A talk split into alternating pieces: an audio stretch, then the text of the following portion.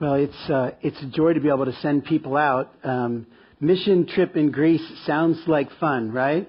Uh, and I'm sure it will be, but it's uh, it's never what you think. Having been on lots of mission trips like that, um, there's just more than you imagine as a part of that. So please pray for the Stewarts, pray for that team. They leave for Greece tomorrow from Chicago O'Hare at nine o'clock. That might possibly be the most dangerous part of the trip. It's just getting in and out of O'Hare. So if you're from Chicago, no offense. Uh, just uh, one other note. Um, if you look around, you see art. I mean, there's beautiful art, and then there's really beautiful art around. We have just finished as a church community a thousand hours of prayer. And so that's happened back in that prayer room for the last thousand hours since the beginning of Lent. And so the worship and the praise, the prayer requests and the blessing have just sort of bursted out of the room. And I really wanted us to keep it up this morning because this is our community at prayer. I mean, this is us. And so uh, it's fun to be surrounded by the prayers and the praises of the saints. If you were one of those uh, people who was in the prayer room and you drew something, any of this art is yours, you're welcome to take it. Please don't take what's not yours because there's some beautiful stuff and some people really, you know, God spoke to us in the prayer room. And if you just walk around after the service and see some of the things that the Holy Spirit inspired people to pray or praise or declare, it's awesome. So um, we'll have a little bit more of a celebration with Lynn and Ron next week, uh, next Sunday. But uh, thanks to all of those who are part of the prayer room. Just because the prayer room has stopped doesn't mean you're not allowed to pray. Okay? Get it like a joke. You can still pray. Okay, tough crowd. All right. Um, yeah, let's pray. God, thank you that you are with us. Jesus, Emmanuel, you came, you lived as one of us, you walked like us and yet without sin. You willingly went to the cross. And Father, by the Holy Spirit, you raised Jesus again from the dead, and so we can celebrate. So I ask for a spirit this morning of celebration. You would send the same spirit that brought Jesus back from the dead and infuse our hearts with longing for truth, with the knowledge, the intimacy with Jesus, that we might live fully alive, just as Jesus was coming out of that grave, embracing the life of God. We pray in His name and for His sake. Amen. The God who formed us, the same God that gave us life, that infused us with life, is the one who was raised from the dead on Easter. Jesus was brought back from the dead. I was thinking about the message this morning, and I was thinking, you know, I need the wow factor, right? So I wore the tie and everything, which I do at least two times a year. Um, and I thought, no, there there is a wow factor, but it won't be my dress or my message. The wow factor is Jesus rose from the dead. I mean, that's the wow factor. That's the reality that we celebrate. And it doesn't matter how you frame that, the songs, the music, the flowers, I love all that. The reality that's gripping for us is that the God of all creation came as man, walked as man, lived as man, died as man, and fully God rose again from the dead. And so we're here you know, and we have access to that life. N- not just a better life, but life fully alive. Can you imagine, like in your in your mind, I'll give you like three and a half seconds. You know, some time in your life where you feel like you just remember I was fully alive. You know, maybe it's when you were young, or just imagine some experience. Got it? I, uh, I had one of those experiences last summer. Jane and I were uh, visiting a vineyard church in Northern Ireland.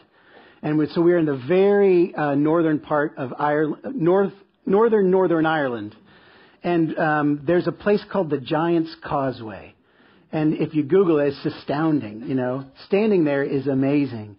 So we got to stand to walk down the, uh, the tip of, the, of Northern Ireland at the North Sea, and it's as if a giant has put down blocks. It's like big round Legos. Uh, I mean, huge boulders, and they're just stacked up like cylinders. It's a bizarre, natural supernatural thing. And I walked down to that and I stood there and, you know, it's Ireland, so it's kind of rainy and kind of sunny and the wind is blowing and the waves are coming up and I can taste the salt. I mean, it was just like, I cried. I just, I just cried. I cried because of the beauty, you know? I cried because like there was a, a sense of, a true sense of awe. I felt like, man, fully alive. You felt something like that? I, I felt the other parts too of life. You know, the parts of life where maybe you felt as if actually to this moment death would be preferable. Seven years ago, this coming May, um, my parents were in town for Memorial Day, and we were just about ready to come to church, and we got a phone call from the halfway house in Pennsylvania where my sister was living. And they called and they were talking to my dad, and they said, We found your sister Laurie. She was unresponsive this morning. You know, and th- there's grief in knowing that a loved one has died. There's grief. But the, the thing that took me over the edge that morning was looking into my mother's eyes and seeing the look on my mother's eyes when my dad said she's gone. And what I realized as I was thinking through that this morning is that, you know, those are highs and lows, and I explained the first as being fully alive. I was no less alive standing in the kitchen with my family weeping at the loss of my sister than I was standing in Northern Ireland, you know. In fact, Jesus comes to give us life abundant, and that doesn't mean life happy clappy.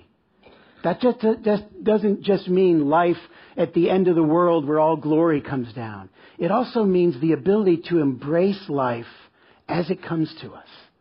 When Jesus said, I came that you might have life and have it to the full or abundantly, I don't think he's just saying, I came that you might have life and never be sad. I mean, Jesus is the author of life and he knew sadness like no other man. God is the God of all emotion. So Easter is about the power of God to bring Jesus back from the dead, and as the author and then def- the author of life and defeater of death, to invite us to real life in Christ. That means life fully engaged, like fully engaged with reality, the hard, the beautiful, knowing that when this life is over, as believers in Jesus, read a quote from Martin Luther King this morning, Jr. I, I won't remember it exactly, but basically he was saying Easter is the reality that at the end of, uh, of life's sentence, there is a comma, not a period. He said it probably a lot better than that. But I thought that's, that's it, you know. We get to go through this life fully alive because Jesus conquered death. And into the next life, life eternal. That's the invitation of Easter. It's what God invites us to. And if you look at the cross, we, we had an early service this morning, 7 a.m. Anybody here? That was, yeah, Jane. Okay, good. The rest of you, grace, piles of grace. But, uh, but at the early service, um, uh, during a part of the service, everyone got a chance to bring a flower and just put it on the cross. The remembrance that even though the cross is a symbol of death, the death of Jesus followed by the resurrection of Jesus means life for us. It means beauty in the midst of, dis- of, of destruction. That's what Jesus offers to us. That's what Easter morning is about. Do you know, I'm sure you're familiar with the, the phrase, Gloria Dei Vivens Homo? I had to practice that so many times to get that out. Irenaeus, fourth century, said the, the glory of God is man fully alive the, the glory of God, I mean, the, the joy, the happiness of God is shown when he sees his people in full life. I mean, living it to the hilt. Not just grabbing all the gusto, but living in reality connected to God with the life of God in us. The invitation of Easter is the invitation to life. Jesus, the resurrected one, is the one who said, I'm the resurrection and the life.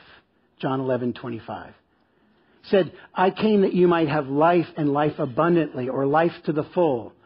So Jesus called this gift uh, abundant life.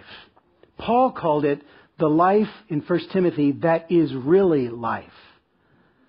And John, the beloved disciple of Jesus, said, uh, In him was life, and his life was the light of men. So somehow the life of Jesus is more than just a, a, a passing era. It's an infusion of divine light into the world. And when he went to heaven, he didn't take the light with him. He said, You're the light. Like, that's amazing. I won't cry. I won't cry now. I'll cry later. We're talking about not just about a better life that Jesus offers. We're talking about a whole different kind of life. Jesus didn't come, walk, die, rise again so you could have a better life. Like your life 2.0. Jesus came that you would have a different kind of life, an eternal kind of life. I mean, he, he, he came so that we could experience our time on this earth fully alive. Not just life that doesn't end, as in we get heaven, but life that is touched by heaven here. That's the invitation to us as people being exposed to the gospel of Jesus. I mean, that's the good news. I don't think Jesus is interested in just becoming an additive to our life either. You know, like, how many of you will confess to at some point in your life watching an infomercial? All right? You start off and you think, this is pretty cool. And you, you know it's a, I won't say a scam, but you know it's, they're trying to sell. And, you know, about 10, 12 minutes in, you're like, I've got to get that number. You know? Especially when they say, but there's more. Jesus is, did not come to earth as an infomercial for God. Like, just today, just now, call now, you get heaven, but there's more. No. It's not like that. I mean, Jesus does promise eternal life. And I believe that my faith in what Jesus did on the cross, exchanging my sin for his righteousness, that faith accesses the grace of God by which I'm saved, and I'll go to heaven. And we will live eternally. But I, I want to be honest without being heretical. I don't follow Jesus just because he's a ticket to heaven. I'm a follower of Jesus because I've experienced Jesus as the way and the truth and the life here on earth. In Northern Ireland, looking at the beauty, and in my kitchen with my parents, feeling the devastation. Jesus in both places was and is the way, the truth, and the life. And this kind of life, this divine life from heaven, is not something that you can buy or something that you can earn. This type of life from Jesus is not something that you can just get in on by, you know, doing your best on your way to heaven. No, for some reason, God decided that in order for people to have divine life, there had to be an exchange. It's a divine exchange program. Last night, um, we had some of our kids and their spouses were in for dinner, and so it was beautiful yesterday, right? Yesterday afternoon, everything's perfect. There's four or five thousand dandelions in my yard, but other than that, I mean, everything's beautiful. It started the fire, you know, and they're over, and we got platters of meat, thanks to someone who I won't mention because I make him feel bad when I do it. And we're just about ready to grill, and I go out, I pop open the grill, life is good, and I press the button, and it's like, like, you know, no gas, no propane. So my uh, son and my son-in-law go off to the, to the store to exchange, right? Because this thing is dead. And we needed something alive to grill the delicious meat. The most humiliating part of that story is five minutes after they left, I pressed the button again and it's like supernatural fire. oh well. The truth of Easter, the invitation of Easter, and the promise of Easter is Jesus says, I, I will exchange my life for yours. And Jesus doesn't say, I'll just give you something extra. He says, I want your whole life. And Jesus can do it because he gave nothing less than that. Jesus gave his whole life there and he said, I'll give you my life. All I ask is yours in return. It's a divine exchange program. It's glorious what God has done on the cross for us. He promises us an eternal kind of life, a divine life because he lived like one of us, and he walked like one of us, and he met death as each of us will meet, and he beat death because the power of God was in him. And as a result of that, he can give to us divine life. Don't, don't get stuck on the propane thing. Like, it's more than just grilled meat. It's divine life. The question of the morning is, do you want to be fully alive? And wherever you are with God, strong relationship, no relationship, you know, kind of ambiguous. Do you want to live fully alive? That's the offer of Easter, is full life. John 14:19 Jesus says, "Because I live, you also will live." Now the disciples don't realize that he's saying that before the cross. They're just probably thinking, "I see your body there. I see you." And they're thinking, "Because I'm here, you can you can live good." Jesus is prophesying. He's prophesying. He knows what's coming down the track. He knows the cross and the grave and the skies are coming. They're on the way. And he says, Because I live now and will live after death, you too can live. And not just now, but forever. Not just a better life, a different kind of life. So if you're, if you're reading in the New Testament in the original language Greek, which I actually can't do, I just want to confess that, you know, but I, I can read books about people who do that there are three different words for life in Greek. And so you see the word life in the New Testament, and it comes from three different Greek words. One of those is bios. Bios is like the body, right? Um, it's this physical life. And from bios, we get our word. Biology. See, we're doing well together. There's another word for life, and I don't know the best way the Greeks would say it. Probably Paul and Rebecca Stewart know it, but it's suke with a P. Suke with a P. And that's sort of the, the, the life of the soul, the mind, the will, and emotions. It's this God given part of us that's stuck in this body while living on earth. And we get our word psychology from that. There's another word for life when Jesus talks about life and the life that Jesus lived and the life that Jesus gives to those who are willing to accept the free gift.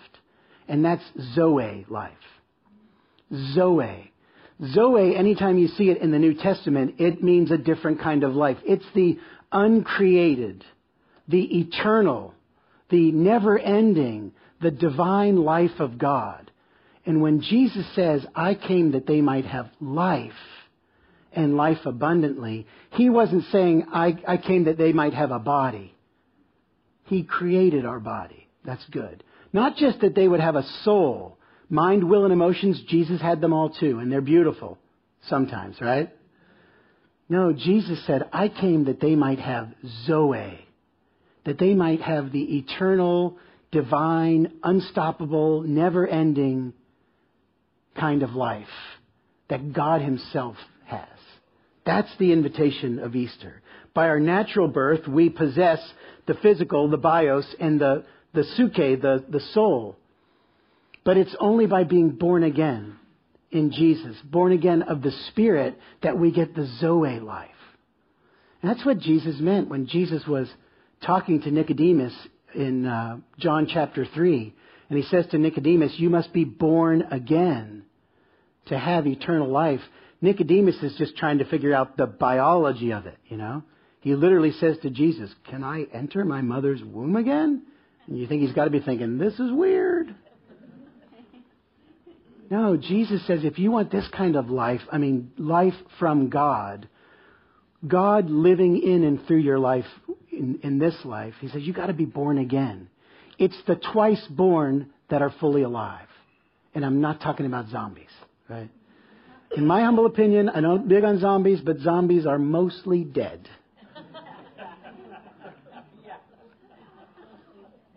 There's a fascination with zombies, and maybe that's because we really want to see, as a people, we really want to see what comes after death. You know, there's a horror fascination with zombies because we want to see the, these, these living dead. Jesus coming back you know, and infusing those who would believe in him with divine, eternal Zoe type life we're not talking about zombie life.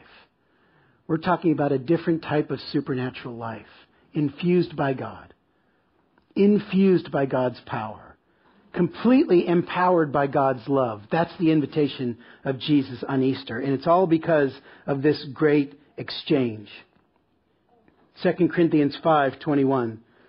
Paul is writing to the the, um, the believers at Corinth, and he says this: God made him. He's talking about Jesus. God made him who had no sin to be sin for us, so that in him, in Jesus, we might become the righteousness of God. That's the great exchange.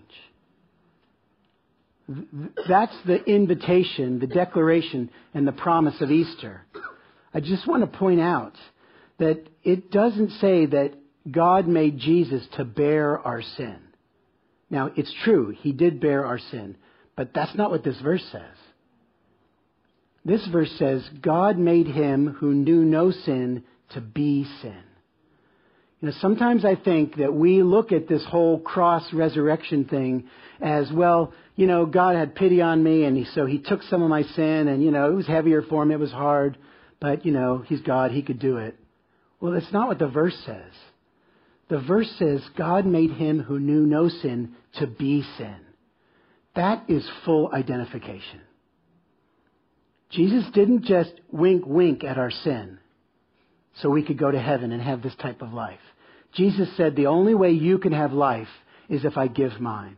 And he fully identified with us by not just taking on our sin, but becoming it. I don't know what that looked like. More horrific than the passion, I guess. He became sin so that we could become the righteousness of God. Again, it doesn't say that so we might have a better life, though I believe that's part of walking with Jesus. He says, no, that we might become the righteousness of God. Not just act righteously, but be the righteousness of God. And I will confess to you, after many years of study and learning, I don't know what that means. That's a divine exchange past my ability to understand. It's a mystery, but it's promised to us because of what Jesus did, because of what he did on the cross, and because he defeated death by, you know, 2,000 years ago, this day rising again from the dead in this eternal kind of life. He's able to say, I will take your broken life, your unmanageable life, the, the life that you thought you had of a hold on and now is running away from you. The life that is so hurtful, frustrating, anger producing that you want to run away from it. And he says, I, I don't want to numb you from life. I want to exchange my life for yours. Give me the broken, and I'll give you the whole. Give me the imperfect, I'll give you the perfect. Give me the temporal, I'll give you the eternal. Give me the human life, and I'll give you the divine life. I'm not talking about we become gods, okay? That's not, that's not where I'm headed. But the supernatural invitation of Easter is we get to, in Christ, walk with the life of God in us. And let's be honest, that's what the world wants. And that's what the world needs. The, the world is not going to be changed by good preaching, you know, uh, better lives. The world's going to be changed by lives that are transformed. There are two parts of our salvation when we come to Christ. There is that part where God takes our sin and puts it on Jesus, and He owns it for us. And then we're forgiven. But there's a second part of our salvation, or justification. And that's where God looks at us and He says, Pam, John, not only will I take your sin away, these guys have never sinned, by the way. It's just an example. Not only will I take your sin away, but I will take the righteousness of Christ and impute it to you.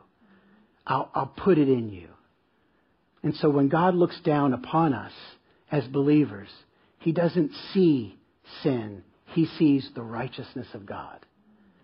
And then He says, Now I'm going to fill you with the Holy Spirit so the righteousness of God can walk out into the world and say, This is the God we worship. This is the Christ that we follow. Easter proclaims an invitation to live fully alive by exchanging our broken life for his whole and perfect life. This Zoe life. This completely different kind of life out in the world. And when this life of God comes into us, it changes everything. It changes the way we view life. It changes the way we view death. The death of our loved ones, or, let's be honest, our impending death. Because when we have the Zoe life of God, you know, this life becomes all of a sudden very, very short in comparison to heaven. But just because it's short doesn't mean that Jesus doesn't want to fill it with God's life in us. That's what he has for us. That's what he longs for for us. It, when this Zoe life comes in us, it changes the attitude that we choose on our way through this, how many can testify, difficult life, right? If I'm on my own, anxiety and despair make perfect sense. If it's just me and no God and no Savior, then my anxiety and my dis- despair are perfectly logical. But if God's inviting me to have His life inside me, His life inside you, then all of a sudden peace and hope become perfectly logical. Because our life offers what? Well, you're on your own. So performance or acceptance is based on performance. That's tiring. Success is based on your ability. I'm still tired. And love is limited by human will. How many of us have felt the pain of love limited by human will? But when we exchange our lives for the life of Jesus, the resurrection life, the Zoe life, the eternal kind of life, then what God infuses into us is this life where all of a sudden acceptance is based on grace. But what do I have to do? Believe. But what else? You're done. Somebody, somewhere along the way, this just popped into my mind. Somebody along the, along the way said, Grace is accepting our acceptance in spite of the fact that we're unacceptable. It's, there's nothing to do. And all of a sudden, success, whatever that is in the world, is not based upon my ability, but on the power of God. And all of a sudden, we can be truly humble because we know that God wants to work through us and delights the glory of God is man or woman fully alive. And all of a sudden, we have a life that is not limited by the will of man or woman, but we have unlimited love. Now, there's got to be a song out there about that somewhere, you know. If there, if there isn't a song about what the world wants is unlimited love, I'm going to write it and I might even sing it. That's a dangerous thing. The end with Deuteronomy 30. Seems funny, right? I was in the New Testament, I was at the resurrection, all of a sudden we're, we're back to Deuteronomy. We're back to the Old Covenant. But I went there because God has been offering life to his people from the beginning of time. And always has been this offer do you want life?